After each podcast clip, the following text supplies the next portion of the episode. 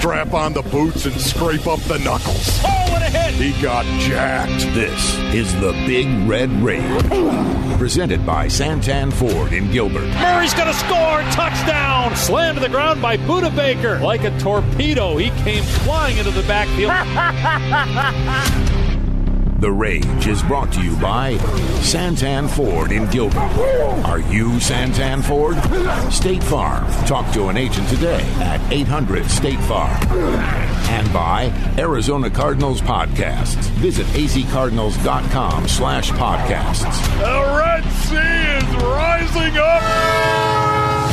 Temperature rising, vision blurring, rage taking over. Here's Paul Calvisi I'm ready. I'm 100% ready. I'm telling you I'm ready. and Ron Wolfley. It doesn't get any better than that.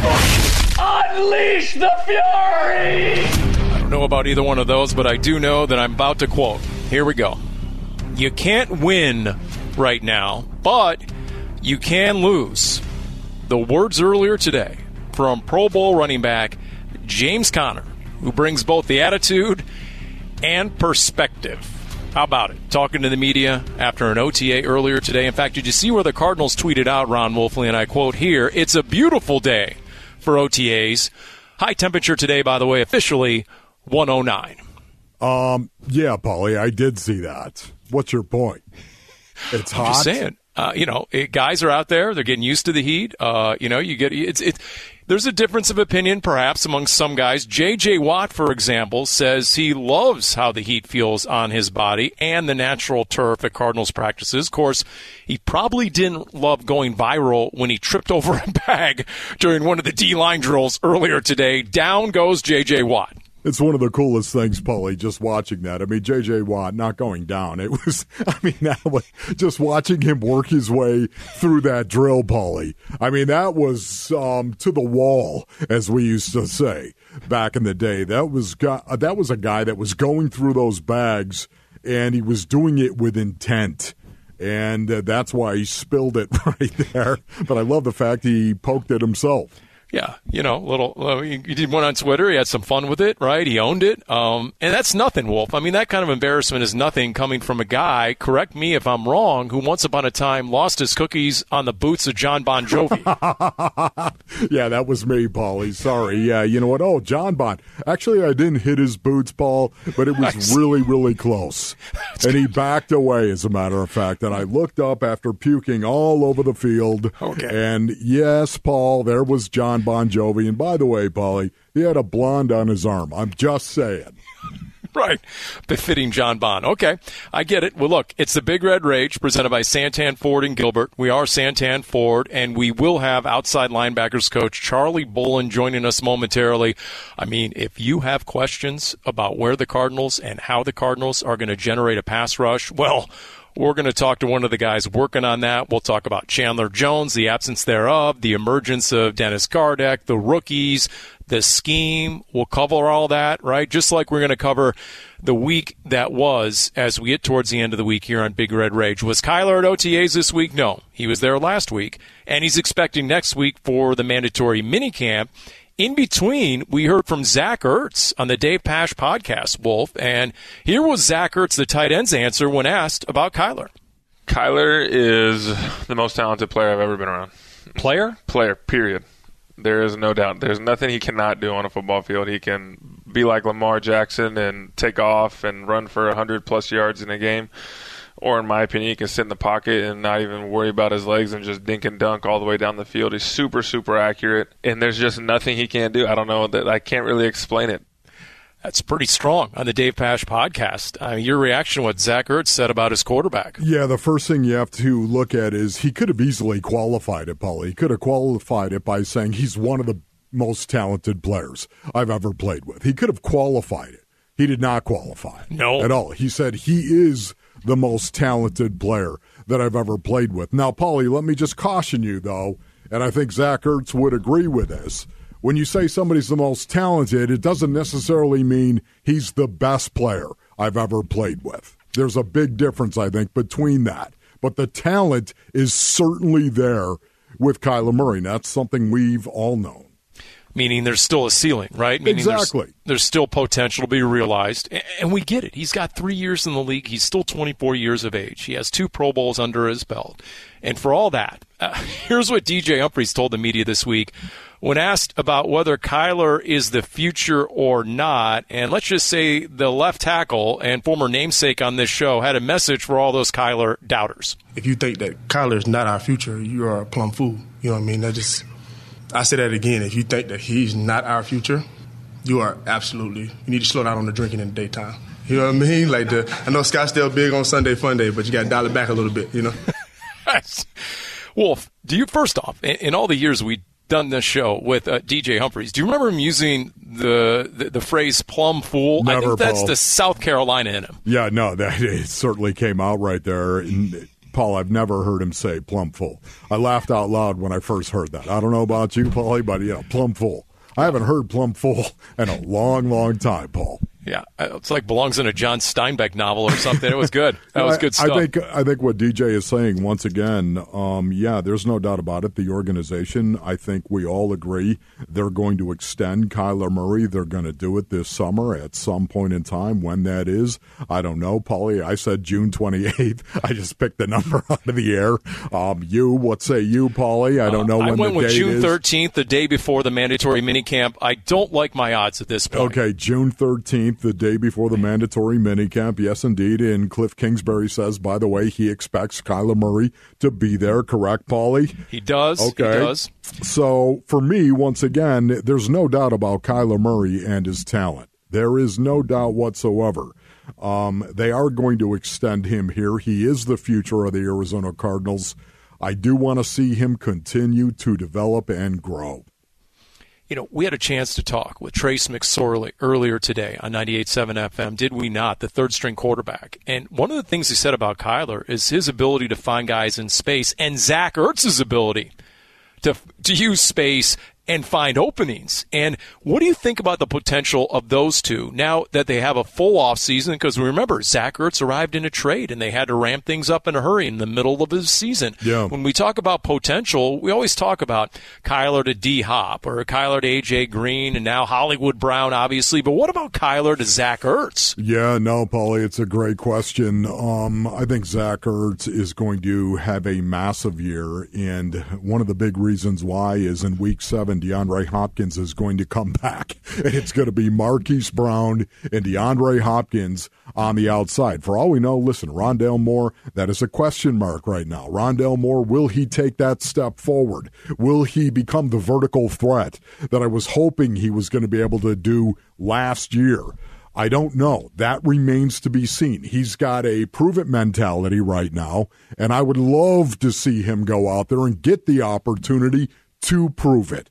Because, listen, if you've got guys that are on the outside, you're not going to be able to double a Zach Ertz. You're not going to be able to do it, Paul. If you're doubling Marquise Hollywood Brown and you're bracketing DeAndre Hopkins on the other side, or Rondale Moore for that matter on the other side, guess who's one on one in the middle? You know, and Yep. I like the odds of Zach Ertz winning one on one. Well, think about it. It was the Houston game where Zach Ertz had the catch across the middle, turned it up the far sideline, and went a good 30 yards to six, right? That, tell me if I'm wrong, was a byproduct of all the attention being paid to DeAndre Hopkins, and he just found a massive opening in the middle of the third level of the defense, and then he housed it. So, and then to hear Zach Ertz tell Dave Pasch also that there might be some configurations where he's out at the X, Yeah. that he's way wide, which he did for Doug Pederson once upon a time in Philly. That's intriguing if they get creative minus D Hop. Yeah, no, it is, Paulie, and there are so many weapons on this offense right now. I, I mean it. I was thinking about this the other day. You and I were talking about it today, Paulie, but when you think of Nuke, uh, you think of DeAndre Hopkins, and again, I realize he's going to miss the first six games of the season, yet when he comes back, that means he's going to play in 11. Lord willing, he's going to play in 11, Paulie. And then, of course, you got Marquise Hollywood Brown, Rondale Moore. We all expect him to take that step forward. A.J. Green, a guy we talked about, a guy Yep. that had almost 900 yards receiving last year, and he was disappointed he didn't get a 1,000 yards receiving last year. He felt like he left that on the field, as a matter of fact. You got James Conner, you got Kyler Murray. Hello, Kyler Murray And then all of a sudden, you're going to tell me you got Zach Ertz as well, Paul. This this offense is absolutely stacked. It's got everything that it needs to be one of the best offenses in the league. But I don't want to hear about it. I don't want to. You know what? Go prove it. Just go do it. That's what I want. That's the mentality I want to see them adopt. J.J. Watt coming off the injury last year. Uh, he has been a mainstay at the Cardinals headquarters, what, ever since day three of the offseason? I mean, he has been there almost every single day. And he was explaining to the media why it's important to him. Now, he pointed out to start that there are a number of players, not just Kyler, a number of players, not with the Card, not only the Cardinals, but around the NFL, who have not been attending voluntary the off-season, uh, you know, um, sessions. And so, with that in mind, here's what J.J. Watt had to say being here with, with the guys at OTAs, I think that being on the field is uh, extremely valuable because I don't think you can get better at football without playing football. Taking advantage of every single opportunity, taking advantage of every rep, uh, all the individual drills and everything, and the camaraderie and getting the guys together, I think for me personally, uh, is very big. And I think that obviously we have a new D line coach this year as well, so making sure that we're on the same page and making sure that we're we all know what the expectation is and we all set the culture that we want to set. Yeah, Matt Burke, the new defensive line coach. It was interesting to hear him, uh, you know, getting after the guys early in OTAs this week, yelling at them, "Get the weekend out of you," and then putting them through drills. And and like we talked about earlier, J.J. Watt is the first guy up in every drill, as you might expect, a three-time NFL Defensive Player of the Year. Uh, he's he's just a guy who sets the culture on the defensive side, not unlike how James Conner sets the culture and the physicality on the uh, offensive side. And then there's J.J. Watt and what he does on the social media side. Did you see his shout out on video where he captured Rondale Moore and him near the Cardinals weight room? Roll that. Everybody's Rondale's birthday. Make sure you say happy birthday to Rondale. We just had an ultrasound for our baby, and they said it's bigger than him already. And then Rondale Moore, oh my he goodness. bolted. He didn't want any any more of that video on social media from J.J. Watt. I mean, come on now, uh, slam there a of Americans like Rondale Moore. I thought that was a little uncalled for, albeit entertaining. No, you know what? It was entertaining, and that's the one thing J.J. Watt understands. He knows how to entertain, but man, I love the fact he was talking about focusing on the process. That's what he. When you hear him say every day, the opportunity that you have on every rep to get better, to go through it and do it with intent. Man, he's telling you right now to focus on the process, not the end result. Focus on the process, and you'll you have a chance of actually getting to the end result if you do that. Dave Pasch podcast recently featured JJ Watt. Uh, most recently, Zach Ertz, as we mentioned. Wherever you your podcast, find the Dave Pasch podcast or on Twitter via at Pasch Pod. All right. Do we all have questions when it comes to generating a pass rush? You bet. Let's talk to one of the coaches working on the answers. Charlie Bullen, outside linebackers coach, next when we return. The Big Red Rage presented by Santan Ford and Gilbert. We are Santan Ford.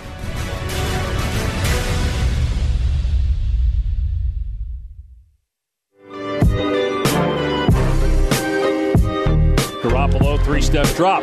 Steps up, gets hit, and sacked back at about the 13 yard line by Marcus Golden. When you need a play, 44 is there. Start barking.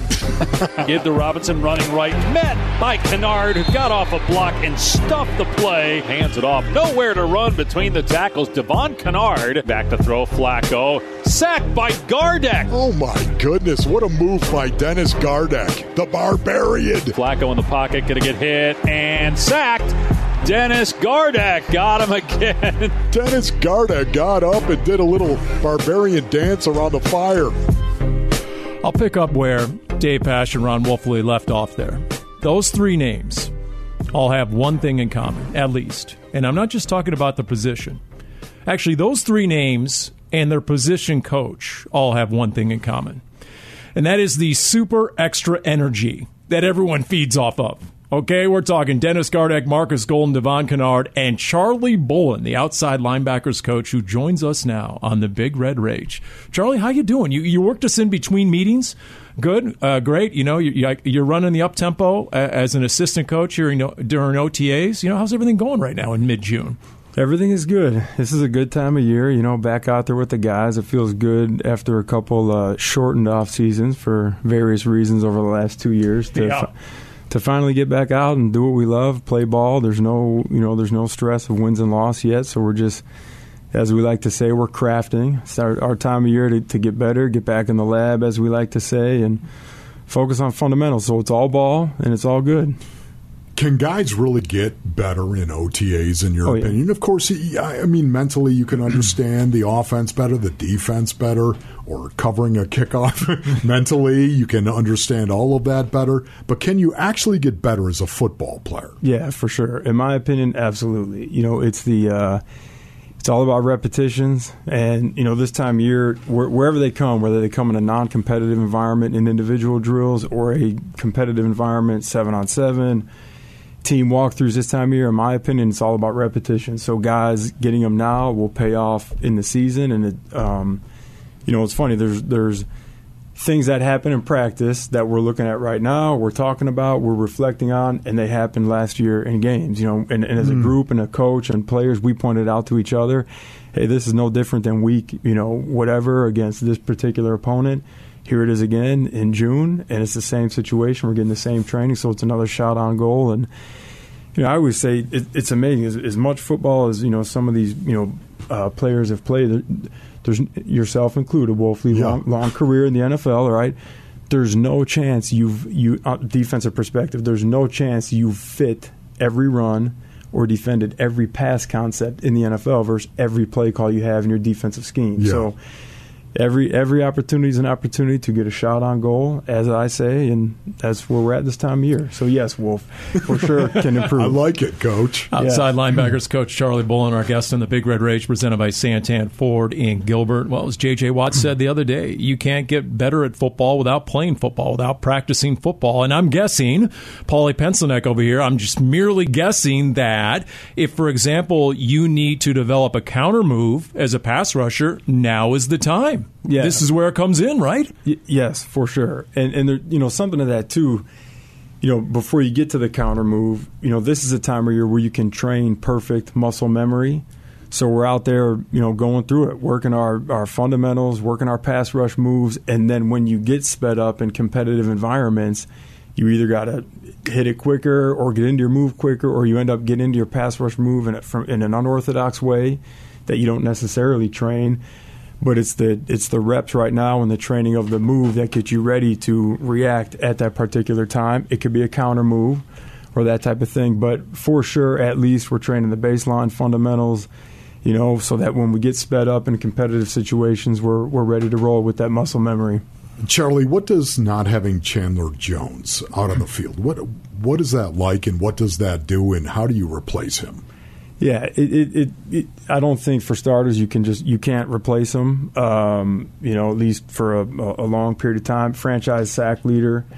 You know, great shot at the Hall of Fame. You can't replace a guy like that off the jump. You know, love Chan, miss him dearly, wish him the best. You know, and uh, it's a great opportunity for our group to step up and take these steps. You know, to replacing that production as best we can. You know, and Marcus is a great rusher who's produced a lot of years, so we expect you know him to pick up right where he left off last year, and you know to to replace Chandler's production. It may be by committee, you know, or you know somebody may step up in a big way, you know, and uh, that's where we're at. You know, to be you know, and we lost Chandler in 2020, and kind of we're in the That's same. right.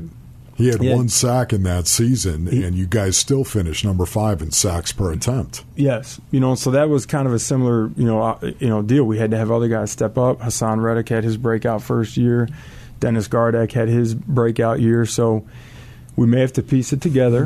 You know, you can't you can't replace that production from a great player like him. And if we do, we at least feel comfortable that we've been there before. You know it's amazing? I, I just saw this stat again. That season, after Chandler Jones went down early in the game against the Jets, Week Five, the Cardinals ended up with an NFL high 18 players who had at least one sack in 2020, and an NFL leading dozen players who had two or more sacks. Uh, Can that you say crazy. scheme? Yeah. So, yeah, what do you attribute that to, and to what degree can the Cardinals uh, replicate that? Well, scheme for sure. I mean, you know, um, th- this scheme going back to you know um, Vance's time in Denver. There, there have been guys that have produced in this scheme, and we always, you know, some characteristics we look for. tough guys who can just attack off the ball. You know, and at the outside backer position, those have been two traits that have translated to production. You know, and what's been really kind of cool, you know, having been the coach of this group the last two years is even just body type wise, you take Chandler six five, you know, about two sixty, all the way down to Dennis, you know, who uh, six feet, 230, 235, and all the way in between, from Marcus to Haason you know, different body types, different skill sets have produced in this scheme, and the common denominators have been tough guys who just attack. The pressure packages are really complex here for this team. Um, you have to have smart guys as well because you have a tendency, I think, defensively of bringing five guys a lot. You just don't know which five are coming. Does that make sense? Yeah, yeah, no, you definitely you definitely have to be smart uh, to to play in this defense. You know, so obviously toughness is the first component, but you also have to be able to process and remember your defensive calls and execute um, because, like you said, it is complex. How about seven sacks in 93 defensive snaps for a healthy Dennis Gardeck? Unbelievable. In 2020. What? I mean, in fact, that game where he got injured against Philadelphia, that was week 15, I believe, 2020. In that game before he went down with a season ending injury, he had three tackles, he had two sacks, he had two tackles for loss, he had two quarterback hits, and then two more tackles on special teams. And then he went down with a season ending knee injury. In fact, he was asked the other day, what did you learn while you were out and rehabbing? Here's what he had to say. I don't like the guarantee. I, when I first tore my ACL, I was going through that. I was like, I guarantee I'm coming back stronger and this and that.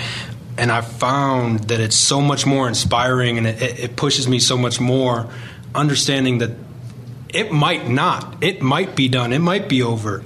And I think that's why uh, being on the 53 is my number one goal just understanding the sense of urgency and, and that kind of pressure, I thrive under. And that's in response to Cliff Kingsbury saying that Gardeck literally won't talk to him because he thinks that Gardeck thinks he's going to get cut every single day he's out on that field.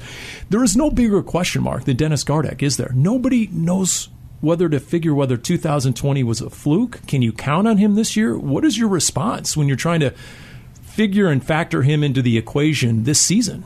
Yeah, well, you know, it, it's a good soundbite by him. No guarantees, of course, you know, and it's obviously a testament to you know his humble mindset. But you know, the one thing about Dennis last year, first of all, a lot of times it can take two years to fully come back from an injury like that. Whether it does or doesn't, I think that's individualized. Um, and Dennis felt his way back through it for a little bit, I'm sure, last year. But the one thing that I look at, there's some things he did on film last year that were outstanding. You know, they didn't result in a sack but a lot of times, when somebody on the defense gets a sack, there's other guys across the ball or wherever they're lined up that do a heck of a job that contribute to that sack. He was involved in a lot of situations last year where he was an integral part of the pass rush group that led to a sack for somebody else. So to me, I look at that. He did his job last year. They didn't result in the sack numbers. All good. And so this year, hopefully, he just picks up where he left off, and you know the numbers will be what they are. And as we like to say in the industry, you know, sacks come in bunches. Sometimes your number's called, sometimes it isn't. But last year he produced at a high level, doing what he had to do. The numbers just weren't there. So, coach, you got some young guys coming in, or as my old coach used to say, some fresh meat coming in here. Myjai Sanders, of course, and Cameron Thomas. Talk about these two young guys right now, and do you coach them any differently than some of the other guys in the room? Yeah, first of all, they fit the profile. They're tough guys that love ball and they attack. You know, two of their uh, distinguishable traits coming out of college was their motor, play speed, and effort. So that's number one for us. They passed that test. They're both great people and they work hard. So it was they, they were easy decisions for us in that regard. And um, so that's the first step. You know, skill set wise, they're they're really different. You know, they're both long. You know, six five and six four. Myjai six five, Cam six four. Um, so that's good. We got some length there. Body type wise, a little different. Myjai's leaner, a little longer. Cam's got a little more power. So um, they're built the right way from an intangible standpoint, and then skill set wise, they both bring pass rush to the table a little, little bit differently but um, we're fired up to have them. And um, you know they've they've been they've been great so far. Yes, Wolf, coach them a little different, coach them harder. Man, they're they're rooks. they haven't earned anything yet. Yeah, I think fresh meat. Fresh meat, I think it was uh, Quentin Harris, VP of Player Personnel, said that Myjai Sanders missed at least seven sacks a year ago at Cincinnati. Just just didn't finish. And, then someone else told me that he's just a walking question. He's always asking questions. Myjai Sanders, really curious, really wants to get better. Is that your early impression on him? Yeah, for sure. High high football IQ, which is part of it. He understands the game, which is good. You know, um, the rookies though they got it. There's a lot of information they got to process and compartmentalize. That's the phase they're both in. But from a football IQ standpoint, high IQ. He wants to know. He wants to ask questions. So yes, um, you know that that part is accurate. So OTAs, that is one level in the off season, of course, and one level of intensity, I say for the most part. You got mandatory minicamp, coach, that is coming up right here. Do you increase your intensity level um, on purpose? Do you increase it at all, as a matter of fact? Do you change how you coach? Do you become more vociferous? Do you become louder, in other words? I'm the same, Wolf. I, I, I start out I start out in uh, phase one in, in April, the same way I'm going to be in in the in, in the So it never changes that intensity level. Not for me. We, we start out as high as it can go. Wolf, check this out. Our- Our man here, okay, has a bachelor's degree from Iowa in finance and a master's degree in sports management. Uh, Charlie Bullen here. Can you investigate the Rams and see how they're getting around the salary cap and how they're paying all this cash? That's what I want to know. My goodness, what's going on around here? I'm gonna I'm gonna stay away from that question. What is? How about this question? What is the best thing about being an assistant coach in the NFL? You know, I think um, it's funny. Myjai Sanders asked a similar question to that on his visit here, and I've never, uh, you know, I don't, I don't think about it all the time, but I, it, it as I did reflect on it, it is collective results with people that you love and respect, who are on the same grind that you are. When when you're blood, sweat, and tears with those people throughout the process, and you have opportunities to achieve great things, nothing better, It's man. still about the competition. It's still about That's it. being a group and being on a team and trying to accomplish something. Yep, I think uh, I think I may or may not have been past the numbers on one of Chandler's sacks uh, in Week One against Tennessee. So there's nothing better for me than when my guys have success, our defense has success, team. You know, but it's it's just it's the best. Speaking of the Titans in week one, the joint practice that's coming in August. You look forward to that? Yeah. those, those, those are well, no, those, those are in my experience. Those are good because it's a little break from the monotony of training camp, and when you're when you're competing against another team, the intensity always goes up. So The one question you'd love to have answered by the end of the preseason, the end of August, with your position group would be what? Is there an easy answer to that as the music is rolling? Is there an easy, instant answer to what question you really want answered by the end of the preseason? I don't have one, Paul. I, I don't have a question right now. You know, It's all the same. it's all the same. Approach it all the same. All the same. Charlie, thank you so much, buddy. Absolutely. I mean, we got an Iron Man here. He did seven years with the Dolphins, South Florida Summers, now Arizona Summers with the Cardinals. Charlie Bullen, the Cardinals' outside linebackers coach. We continue with the Big Red Rage presented by Santan Ford in Gilbert.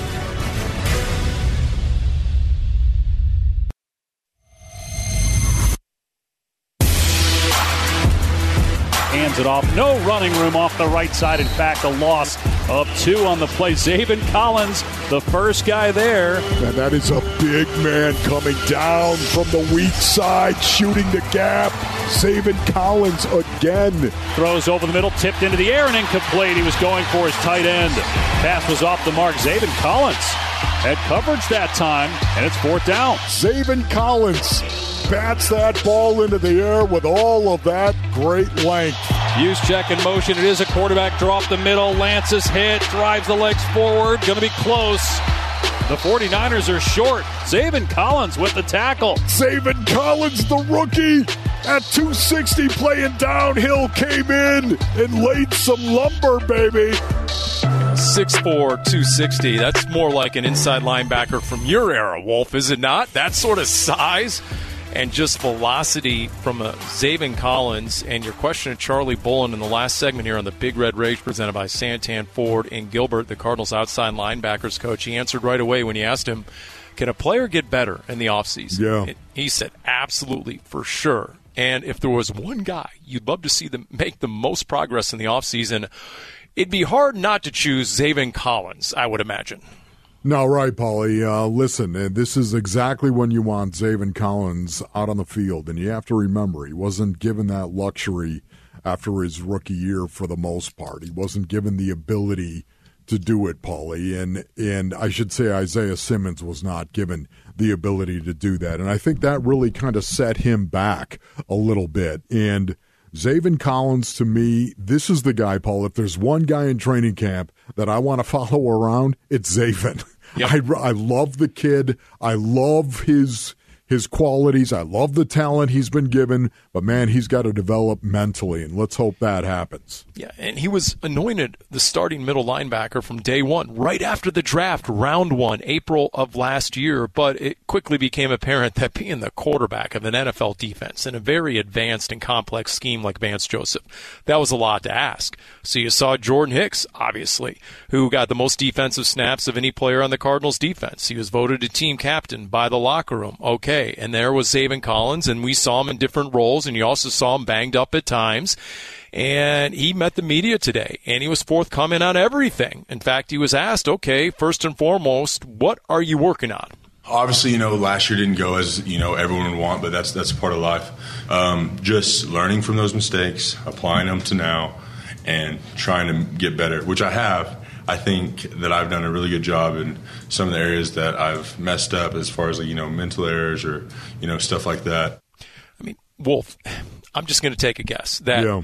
his primary objective right now is to gain the absolute trust of his coaches of his defensive coordinator. If nothing else, Vance Joseph has to trust the guy wearing the green dot and calling the defense and making the checks, right? Yeah, no, Paulie, you're right. You're you're right on this, but it's also his teammates, Paulie. He's got to earn the trust of his teammates, the guys that are out there. They they have to be able to trust him that he is going to make the right call, that he is going to make the right check. And you got to remember, it's not just him. There are some other guys that are out there as well. I think of Budda Baker. I think of Jalen Thompson. I think of these guys that are also making calls in the secondary. But you get you need that green dot in the box. You need that Mike linebacker in particular. You need him to actually be the guy who's getting everybody lined up and getting them lined up correctly. So his teammates got to trust him too, Paulie. Yeah, in an ideal world, the two first round inside linebackers are playing side by side and they are just rocking and rolling all season long. Obviously, Vance Joseph was asked about Isaiah Simmons and Zaven Collins a little bit earlier this offseason, and here was his response. It's their time. You know, Isaiah's going into his third year, Zaven's going into his second year. They're first round picks. They have to help us, you know, and um, it's heading that way. You know, I've been proud of Zaven, how much time he's put in.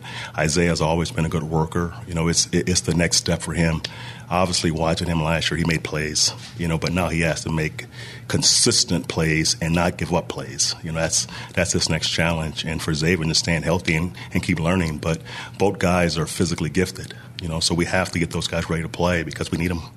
What'd you think of Vance Joseph there, the defensive coordinator? What he said first about Isaiah Simmons and just – he has to make those consistent plays. Yeah. That's the next step for Isaiah in year three. Yeah, he just has to play more consistently. There's no doubt. And I think the fact that he's actually getting an off season, I think that really an off season where he's actually on the field, Paulie. Uh, I think that's going to help Isaiah Simmons a lot.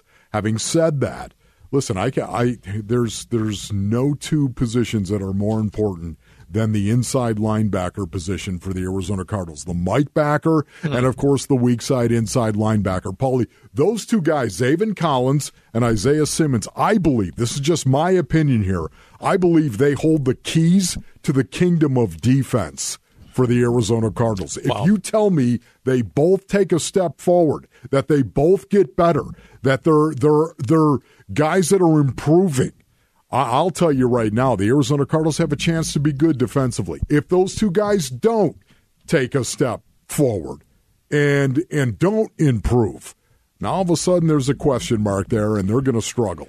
Yeah, think think about the division itself, right? Kyle Shanahan Is he hell bent on running the ball? Absolutely. Yes. Does, does he have a very complex scheme where he keeps the defense honest? Yes. It's always a challenge going against the Kyle Shanahan design offense and run game. The Seahawks, come on, they basically have no cho- choice but to run the ball, and they- they have a couple of really stout running backs they're going to do it with. They've invested heavily there. And then, of course, we know about Sean McVay and how he keeps the defense honest, and with Cam Akers healthy and the way they transitioned to more of a run oriented offense last year, all the way to the Super Bowl title. I mean, it's a task. So I completely agree with you. How Isaiah Simmons and Zaven Collins go, there's no doubt about it. Now, here's the thing. As Craig Grialou told us earlier today, Isaiah Simmons has been in a lot of the safety drills. So as much as the coaches in these last two years have told us about how Isaiah Simmons is an inside linebacker, um, the game film would belie what they're telling us because he, he seemingly is that X factor Wolf Isaiah Simmons. They use him in a whole variety of positions. Yeah, you know, Paulie, I'm I'm just wondering right now because the pads aren't on, right? The pads aren't on because the pads aren't on. They want him to learn maybe playing in the secondary and what that's like because I think they want to move him around. You know that, Paulie. Makes they sense. do want to make him that X factor right now. So listen, if the pads are on and he's still continuing to work out with the safeties, I that I will get a little concerned with. I, I will, Paul, because that means okay. What are you telling me that he's he's actually going to be a safety? Well, right now. You don't think of the Arizona Cardinals needing a safety. You, you just don't. Now, of course, you can play with three safeties. There are defensive personnel groups where you're going to do that from time to time, no doubt. But man, that weak side inside linebacker, that's the position I want Isaiah Simmons to really focus on and grow. And Paulie, I will tell you right now, the pads not being on, maybe that's why they got him in the de- uh, defensive backfield. Maybe. And Jalen Thompson told the media today that both him and Budda have the ability to play in the slot if needed. So if all of a sudden there's a 10 personnel scheme and all of a sudden, boom, you know, Budda or Jalen Thompson drops into the slot and then all of a sudden you see Isaiah Simmons in center field, which we saw at times last year, who knows? There's a lot of possibilities to your point. They're trying to coach everyone up on every position. But for Zaven Collins, it's that Mike linebacker spot. And here's what he had to say today coming off year one. It's not going to be a Cinderella story always, you know. It's it's uh, it's it's life. That's what that's what it is, you know. If everything was easy, then you know it'd be too good to be true. You got to go through something, and you know, hopefully that's if that's the hardest thing I have to go through in my NFL career. I think you know we're going to be all right. because there's no doubt he has this skill set. He has that ability at 260 pounds to be that thumper, to really fill the A and B gap, and, and, and really be that stout run stopper. But at the same time, we've seen him run. They used him on the edge at times last year. He can run with the tight end or cover the back out of the backfield. He is that complete linebacker potentially. Well, I do like the fact that he has said he has cut down on his mental errors, that that part of his game has improved, and that's what he needs to do, man, going forward. He needs to be in the playbook big time. He needs to be watching tape big time. He needs to be sitting down with Vance Joseph and Billy Davis and going over a lot of these schemes, and I think that's what he's doing right now, but don't quit. Don't ever quit on Zaven Collins. And Zaven, don't you ever quit. Arizona Cardinals season tickets available now. Go to azcardinals.com slash season for more information. Maybe the strongest position group on this team.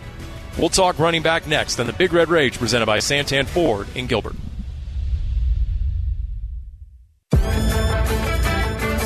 Tyler back to throw, fires right side. What a catch at the 20. Runs right to the 10 to the 5, into the end zone for the touchdown. James Conner stabbing a ball that was an errant pass. This is the part of James Conner's game that nobody on the offensive side of the ball saw coming. Remember when he was first signed, and Wolf, we had James Saxon on, right? Yeah. And we asked him about him as a pass catcher, and his line was one of the great all-time lines. Well, you don't put an elephant on a sailboat.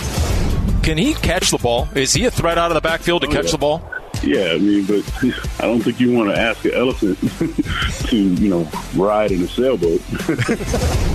Well, that sailboat was just out on Lake Michigan, and it just went 23 yards with a one-handed grab. That was in Cleveland. Actually, Chicago is what it was. He was great all year long. And you know what? It was in Chicago where you had Cliff Kingsbury screaming down the Cardinals sideline to the end zone and just dapping up his Pro Bowl running back. No one appreciated the skill set of James Conner more than Coach Cliff. It's a Big Red Rage presented by Santan Ford in Cleveland. And uh, I tell you, Wolf, I'm not sure there was a player I enjoyed watching more last year than James Conner. Maybe because of the struggles in short yardage and, and goal line the year before, but everything he did, not just the power run game, but the complete running back he was and how he ended up in the Pro Bowl. Yeah, you know, Paulie, it's amazing because I know that the Pittsburgh Steelers, I know that Mike Tomlin really liked James Conner, of course. I I still think to this day there could be there could have been a schism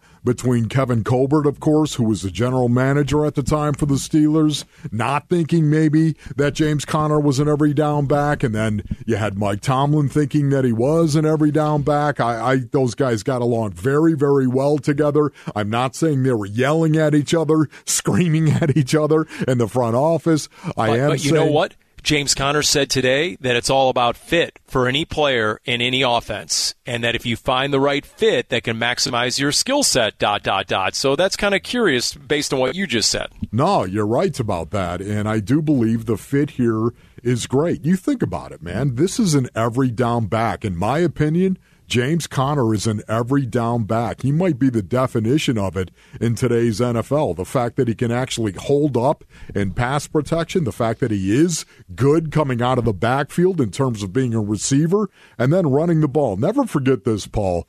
His 3.7 yard average last year was brought down because how many times did they give him the ball in third and one situations? How many Yep. times did they give him the ball in third and goal, fourth and goal on the one yard line? How many times did you see that happen to him? This is a guy that's averaged over four yards a carry his entire career.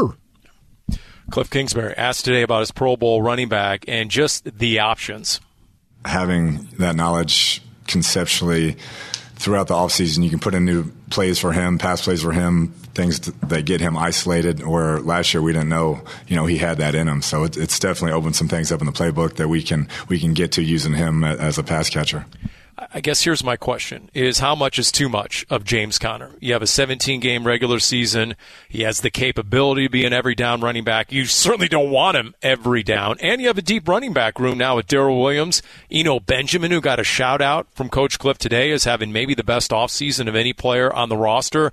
Jonathan Ward has been dynamic at times and, and is a tough runner as well who can catch the ball. So if you're Coach Cliff, I mean, and we know he wasn't 100% in the game, James Conner, which another tough aspect of that loss at the Rams. So you're going to have to choose your spots to some degree, aren't you? No, yeah, Paulie. I mean, honestly, when you think of all the talent on that side of the ball, it truly is pretty incredible. Uh, you know, I know they're not going to have DeAndre Hopkins for the si- first six weeks of the season, but man, I, I think about spreading the ball, Paul, Yeah. with all of those weapons out there. I love the fact that James Conner can be that every down guy, but you know what? You don't want a running back to have to be an every down guy. Even Derrick Henry is not an every down back with the Tennessee Titans. Even they like to mix it up. And, uh, you know, I think it's important that the Arizona Cardinals really monitor the reps that James Conner gets. No, that's that's a really good point in terms of, of the reps and the usage. You know, Coach Cliff has said, and he said it again this week, that you know what, when the Cardinals' offense was really rolling, they were running the ball. Yes. They now have Darrel Williams. They have uh, you know Eno Benjamin and Jonathan Ward. I mean, to what degree do you think it's going to be a rotation, or just in general, do you believe him when he says, you know what, there might be a renewed emphasis on running the ball? No, I totally believe that, Paulie. It's got to happen for the Arizona Cardinals. You have to attack the line of scrimmage. You go back and you watch the tape. You go look at it, Paul. I'm telling you right now, for the first 10 or 12 weeks of the season, they were attacking in between the tackles. And that's when their offense was the best. In particular, go back and look at the first five weeks of the season when you had a stud tight end by the name of Maxx Williams, Yep. who was out there and playing well. Man, you didn't know. The defense did not know what the Arizona Cardinals were going to do with the football. They didn't know if it was a run. They didn't know if it was a pass. It didn't matter what the down and distance was, the personnel group. They didn't know if it was a run or pass, and they had to respect both. And when you try to respect both, you're in trouble. Hey, the two wins with Colt McCoy, what did the Cardinals do? They ran oh, yeah. the ball oh, yeah. at the 49ers, at the Seahawks, ran it down their throat. How about the Browns game, Paulie? Oh, yeah, with, without Cliff Kingsbury as a play caller, right? And what they do, they just got out, went out there and just physically manhandled the Browns, came straight off the ball, and went straight ahead with that run game. So I, I think they learned a lot, not just about James Conner, but just the value yes. of the run game. Mike Bercovici told that to you recently yep. as well, the offensive assistant. Hey, Cardinals single game tickets available now at azcardinals.com slash tickets. Secure your seats today. Special thanks, Charlie Bullen the outside linebackers coach for Jim Omahundro, Zach Larson, Ron Wolfley, I'm Paul Calvisi. This has been the Big Red Rage presented by Santan Ford in Gilbert. Chaw!